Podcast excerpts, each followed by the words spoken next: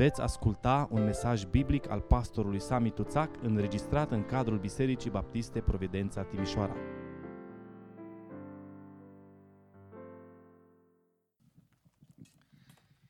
Vă invit să deschideți Sfânta Scriptură și să citim împreună din Efeseni, capitolul 2, începând cu versetul 1 și până la versetul 10. Pagina 1145. Efeseni, capitolul 2, începând cu versetul 1. Voi erați morți în greșelile și în păcatele voastre, în care trăiați odinioară, după mersul lumii acesteia, după Domnul puterii văzduhului, a Duhului care lucrează acum în fiii neascultării. Între ei eram și noi toți odinioară când trăiam în poftele firii noastre pământești, când făceam voile firii pământești și ale gândurilor noastre și eram din fire copii ai mâniei ca și ceilalți.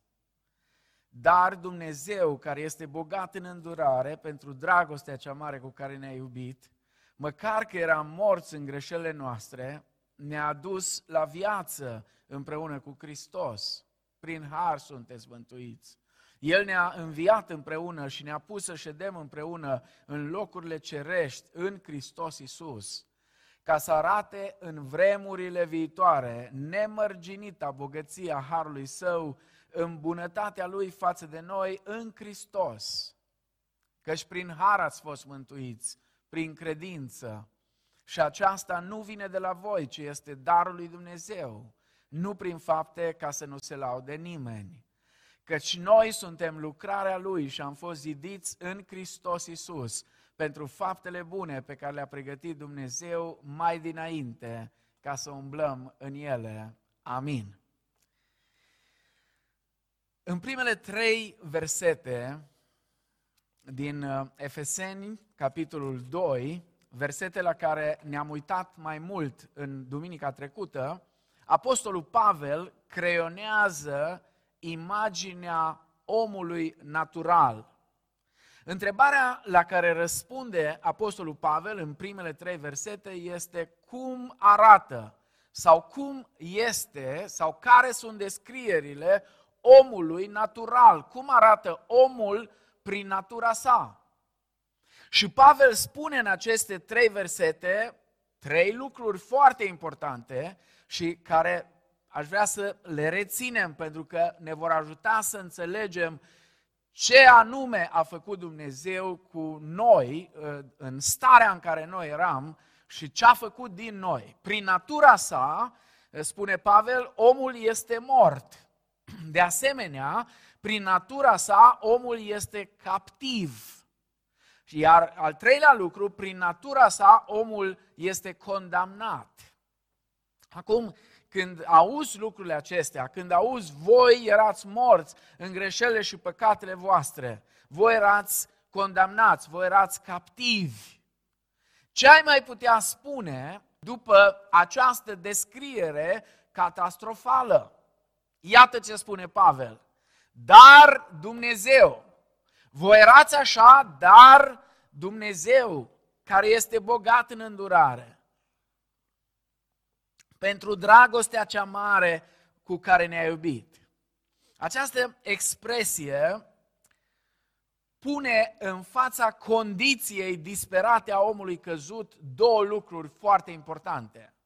Pe de o parte, inițiativa Harului Dumnezeu și apoi acțiunea suveranității lui Dumnezeu. Versetele 1 la 3 ne spun foarte clar că noi eram obiectul mâniei lui Dumnezeu, dar Dumnezeu care este bogat în îndurare a avut milă față de noi. Noi eram morți și morții nu învie, dar Dumnezeu ne-a dus la viață împreună cu Hristos. Noi eram sclavi, eram robi, eram într-o situație dezonorantă, dar Dumnezeu ne-a așezat într-o poziție de onoare și anume ne-a pus la dreapta sa. Este foarte important să păstrăm împreună acea, aceste două aspecte. ceea ce suntem noi ca și oameni prin firea noastră, morți, captivi și condamnați, și ceea ce suntem sau am devenit sau am putea deveni prin Harul lui Dumnezeu. Așa că în dimineața aceasta, privind la, la paragraful acesta, vom merge mai departe de la versetul 4 la versetul 10 și vom căuta să răspundem la o a doua întrebare. Dacă prima întrebare a fost cum este omul prin natura sa, a doua întrebare este cum este omul prin harul lui Dumnezeu. Și sunt cel puțin două lucruri, două aspecte foarte importante pentru noi, ca și copii al lui Dumnezeu, pe care Apostolul Pavel le descrie aici. Mai întâi, prin harul lui Dumnezeu, omul este salvat. Spune, dar Dumnezeu care este bogat în îndurare pentru dragostea cea mare cu care ne-a iubit, măcar că era morți în greșelile noastre, ne-a adus la viață împreună cu Hristos. Prin har sunteți mântuiți. Ce a făcut Dumnezeu cu noi? Pavel spune atât în versetul 5 cât și în versetul 8 unde reia ideea și spune, prin har ați fost mântuiți. Pavel spune, Dumnezeu ne-a mântuit. Prin har sunteți mântuiți. Acum vă rog, fiți foarte atenți. Există foarte multe discuții cu privire la mântuirea noastră.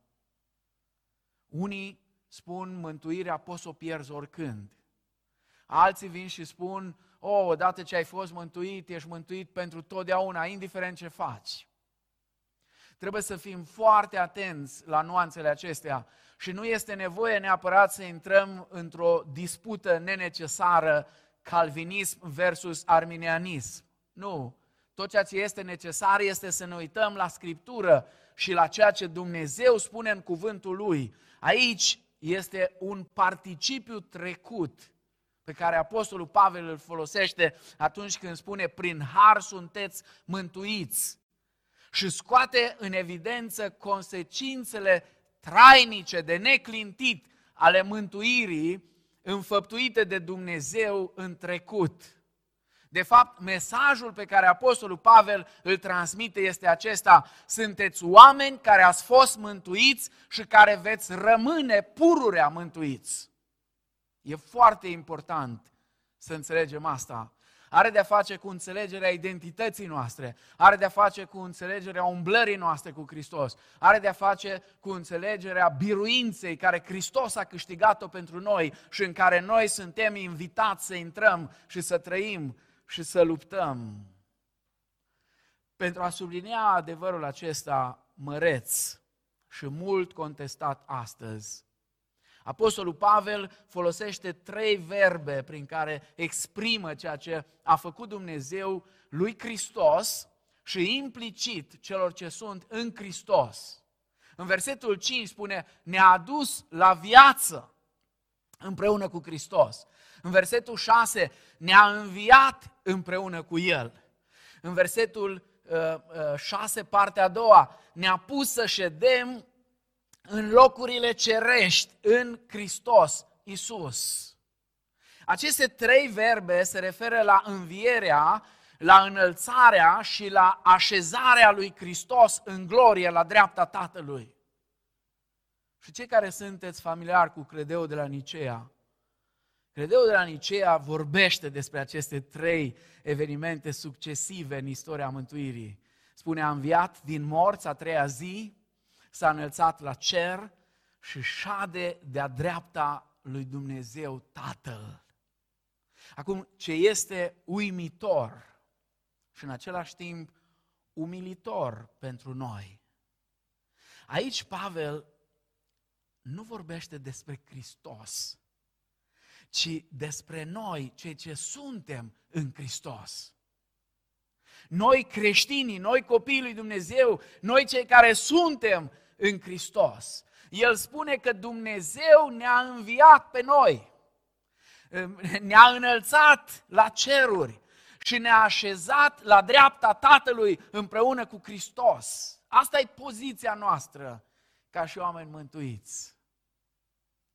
Uneori e de neînțeles modul în care creștinii se raportează la ei înșiși, se raportează unii la alții, se raportează la lume. Încercarea asta, eu știu, de a prezenta un creștinism care e format din niște oameni care sunt cei mai nenorociți oameni de pe fața pământului, cei mai necăjiți, eh, cei mai vulnerabili oameni, eh, e ceva cu ea, e o problemă de, de neînțelegere a ceea ce înseamnă cu adevărat să fii un copil al lui Dumnezeu, să fii în Hristos.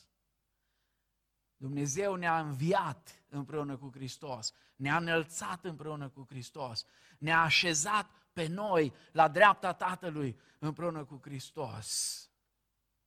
În virtutea unirii noastre cu Hristos, noi am împărtășit cu adevărat învierea, înălțarea și așezarea de-a dreapta Tatălui.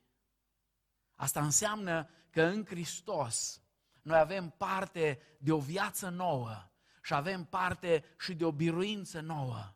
Noi am fost morți spiritual, dar am fost aduși la viață.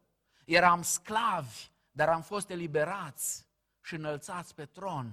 Și toate acestea le avem împreună cu Hristos și împreună cu poporul lui Hristos. E foarte important. Apostolul Pavel în Efeseni subliniază cât poate de puternic dimensiunea comunitară a trăirii noastre creștine.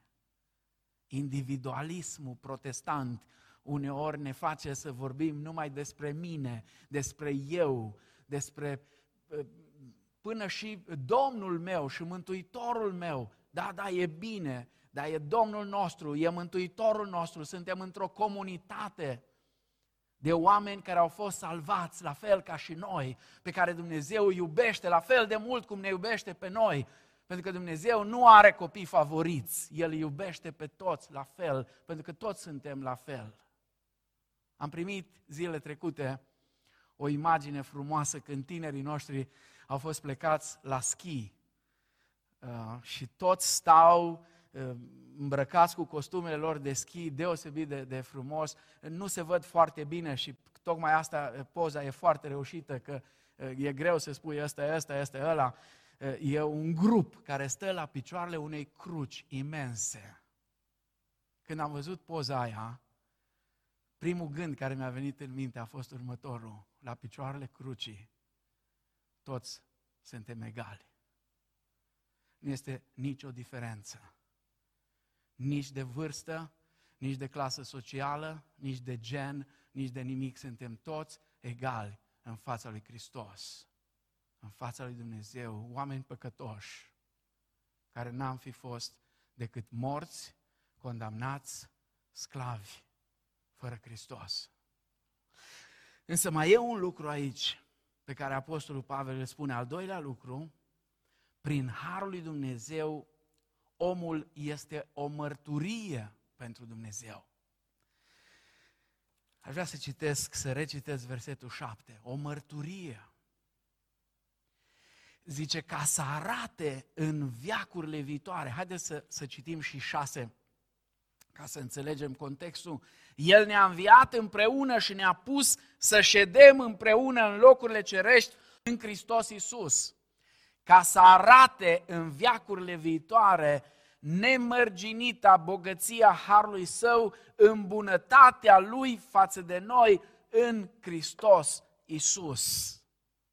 Accentul pus de Pavel în acest paragraf demonstrează că ceea ce l-a determinat pe Dumnezeu să ne salveze, să acționeze în favoarea noastră, nu are de a face sub nicio formă cu meritele noastre, ci numai cu harul lui Dumnezeu. Numai cu favoarea sa, numai cu grația pe care El ne-a arătat-o în Hristos. Pentru a explica originea inițiativei salvatoare la Dumnezeu, Apostolul Pavel pune în fața cititorilor săi îndurarea lui Dumnezeu, versetul 4, dragostea lui Dumnezeu, versetul 4, partea a doua, harul lui Dumnezeu, versetele 5 și 8, bunătatea lui Dumnezeu, versetul 7. Noi eram morți și incapabili să ne mântuim singuri. Eram sub mânia lui Dumnezeu. Nu meritam din partea lui Dumnezeu, spune Pavel, decât judecata pentru păcatele noastre. Și totuși Dumnezeu a acționat în așa fel încât ne-a mântuit și ne-a dat responsabilitatea mărturisirii despre El. Două lucruri. Dumnezeu ne-a mântuit și asta ne place tuturor. Tuturor celor mântuiți ne place faptul că Dumnezeu ne-a mântuit prin harul Lui.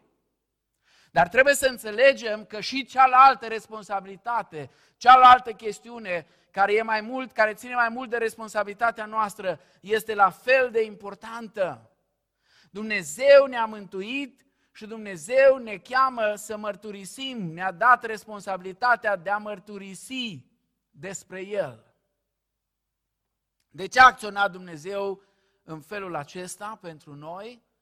Datorită harului său, datorită iubirii sale, datorită îndurării sale, datorită bunătății sale.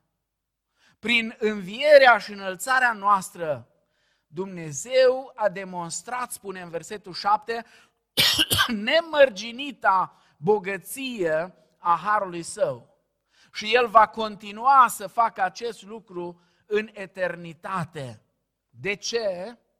Pentru că noi am fost mântuiți cu un scop ca să mărturisim despre bunătatea Lui.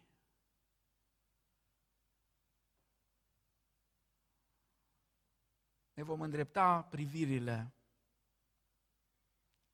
dincolo de noi,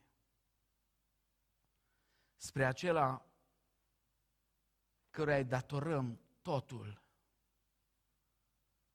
Și nu putem să facem altceva decât să-i spunem, Doamne, lăudat și binecuvântat și mărit să fie numele Tău.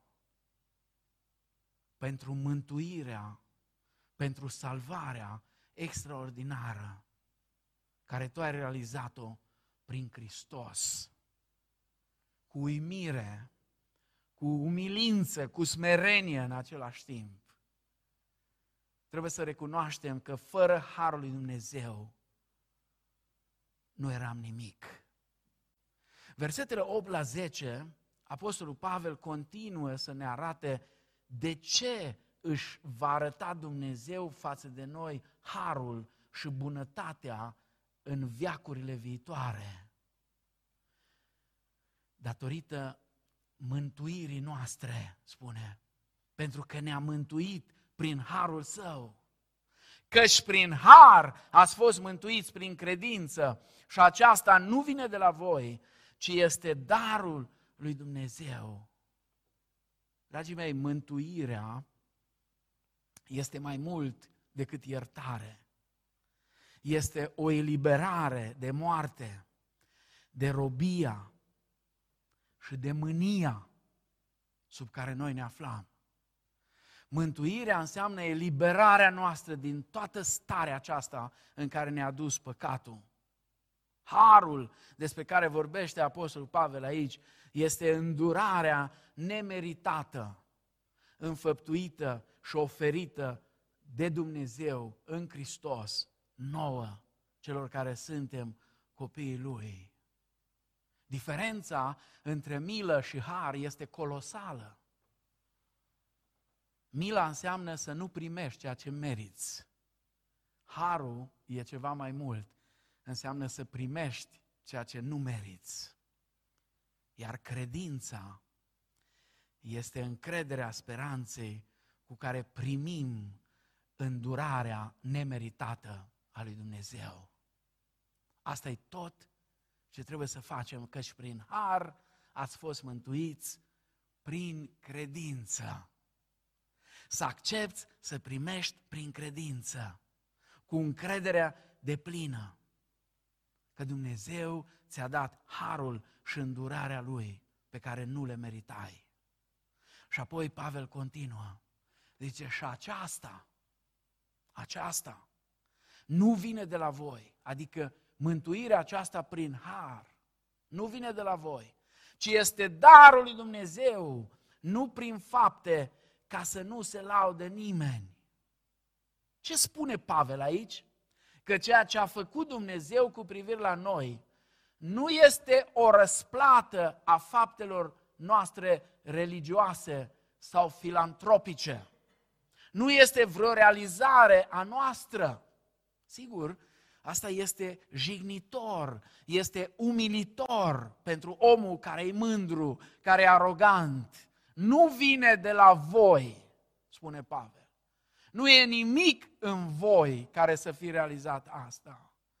Nu există în mântuirea biblică loc pentru meritul nostru. Și atunci, dacă nu există loc pentru merite, în consecință nu există loc nici pentru lauda umană. Nu prin fapte, zice versetul 9, ca să nu se laude nimeni. Spunea John Stott, mulți creștini sunt astăzi aroganți și mândri, mai rău decât niște păuni din grădinile lui Solomon.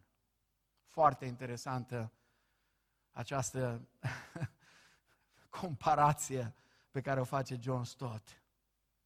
Aroganți și mândri, mai rău decât păunii din grădinile lui Solomon. Dragii mei, în cer nu este loc pentru etalarea păunilor sau a meritelor cuiva.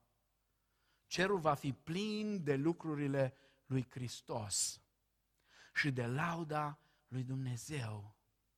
Nu se va vorbi despre noi. Uitați-vă, vă rog, în crâmpeiul acela de cer care îi se deschide lui Ioan în Apocalipsa, capitolul 4 și 5. Despre cine se vorbește acolo? Despre cel care stă pe tron. Despre mielul care părea junghiat. Despre ei, numai despre El, numai despre Dumnezeu. Uitați-vă în Isaia, capitolul 6, când se deschide cerul și Isaia, prin Duhul, vede un crâmpei de cer. Ce vede? Am văzut un tron foarte, foarte înalt. Și acolo pe tron stătea cineva care avea hainele lungi și serafimii zburau și spuneau, Sfânt, Sfânt, Sfânt este Domnul. Nu se va vorbi despre noi, ci despre harul, despre îndurarea și bunătatea lui Dumnezeu atribuită nouă în Hristos. Și pentru ca lucrurile să fie cât se poate de clare, Apostolul Pavel mai adaugă ceva și spune în versetul 10, căci noi suntem lucrarea Lui și am fost zidiți în Hristos Iisus pentru faptele bune pe care le-a pregătit Dumnezeu mai dinainte ca să umblăm în ele.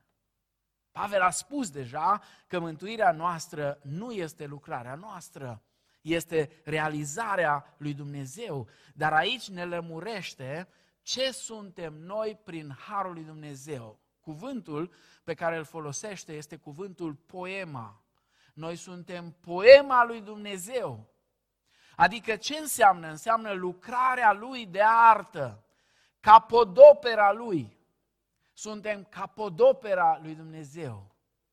Gândește-te la asta când faci crize de identitate, când nu știi cine ești, când nu știi ce valoare ai, când nu înțelegi cine ești tu în Hristos. Amintește-ți asta. Sunt lucrarea de artă a lui Dumnezeu. Când ești disprețuit, când oamenii își bat joc de tine, când poate ești la școală și alții râd de tine pentru că ai niște valori cărora li se par lor de retrograde, amintește-ți cine ești. Ești capodopera Lui. Suntem zidiți în Hristos. Ambele cuvinte pe care le folosește Apostolul Pavel aici vorbesc despre creația. Mântuirea înseamnă creația sau o facere de nou, o recreere. Dar mai e ceva aici fundamental. Și vă rog să fiți foarte atenți. Sunt unii critici care spun că această doctrină a lui Pavel Pavel care spune, băi oameni buni, ați fost mântuiți și pururea rămâneți mântuiți. Aici nu Augustin vorbește, nu Calvin vorbește aici. Aici vorbește Pavel, direct inspirat de Duhul Sfânt. Această doctrină privind mântuirea numai prin har, ceea ce reformatorii au numit sola grația, sola grația, numai prin har. Încurajează, spun unii, trăirea în continuare în păcat. Total fals. Total fals. Faptele bune sunt indispensabile mântuirii. Vă rog să rețineți asta. Chiar dacă am fost mântuiți prin har, faptele bune sunt indispensabile mântuirii. Apostolul Iacov, la capitolul 2, cu versetul 26, spune foarte clar, după ce înainte de asta spune că și dracii cred și se înfioară. Credința fără faptă este moartă în ea însăși. Însă ce trebuie să reținem, ce trebuie să înțelegem, faptele bune nu sunt un mijloc al mântuirii, dar sunt o consecință sau o dovadă a mântuirii. Noi nu suntem mântuiți prin fapte, zice clar, prin har ați fost mântuiți, nu prin fapte ca să nu se laude nimeni, ci am fost mântuiți pentru fapte. Nu prin fapte, ci pentru fapte. Versetul 10. Noi suntem lucrarea Lui și am fost zidiți în Isus Hristos pentru faptele bune. Acum aș vrea să închei. Paragraful acesta a început cu umblarea noastră în greșelile și păcatele noastre. Voi erați morți în greșelile și în păcatele voastre, în care trăiați odinioară, în original spune, în care umblați odinioară. Așa începe paragraful acesta, cu noi umblând în greșelile și în păcatele noastre. Și se încheie cu umblarea în faptele bune pe care Dumnezeu le-a pregătit din veșnicie, ca noi să umblăm în ele, ca noi să le facem. Cum a fost posibilă această schimbare? De la umblare în greșeli și păcate, la o umblare de acum în faptele bune pe care Dumnezeu le-a pregătit mai dinainte ca să umblăm în ele. Doar prin Harul lui Dumnezeu și prin puterea lui Dumnezeu care ne-a făcut o nouă creație în Hristos. Întrebarea care aș vrea să o las în încheiere, fiecăruia care ascultă mesajul acesta, ai cunoscut tu această schimbare? Ai cunoscut tu ceea ce spune Apostolul Pavel în 2 Corinteni 5 cu 17, dacă este cineva în Hristos, este o creație nouă, cele vechi s-au dus, iată că toate lucrurile s-au făcut noi. Ai cunoscut tu această înnoire, această recreere pe care o face Dumnezeu prin Hristos în viețile celor păcătoși?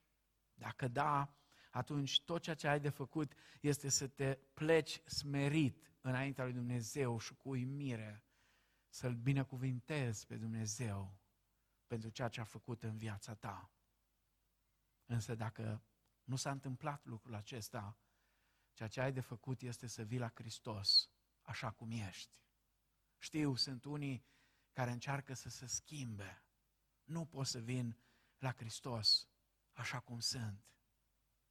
E așa de frumoasă cântarea aceea veche, așa cum sunt, la tine vin. A fost scrisă de o persoană care tot voia și voia și voia să vină la Hristos, dar nu mai venea. Nu mai venea pentru că era murdară. Până ce într-o seară, la una din predicile lui Charles Spurgeon, a înțeles ce înseamnă să vii la Hristos așa cum ești. Și atunci s-a plecat pe genunchi și a scris versurile frumoase ale acestei cântări, așa cum sunt. La tine vin, putere n-am, tu îmi fi sprijin, mă spală sângele divin, o mielule, eu vin, eu vin. Uneori biserica vrea să-i curețe pe cei care vin. E ca și când ai trimite un pescar să pescuiască într-o baltă mizerabilă, cam cum e lumea de astăzi, și să ai pretenția să scoate de acolo pești curați deja, fără solzi, fără mizerile care vin de acolo. Nu, numai Hristos poate să schimbe, poate să transforme. Dacă vii la El așa cum ești. În ce constă această recreiere? Tot în dragostea Lui cea mare care te primește așa cum ești, dar care nu te lasă să rămâi așa cum ești, ci te schimbă. Și încă ceva, și închei cu asta.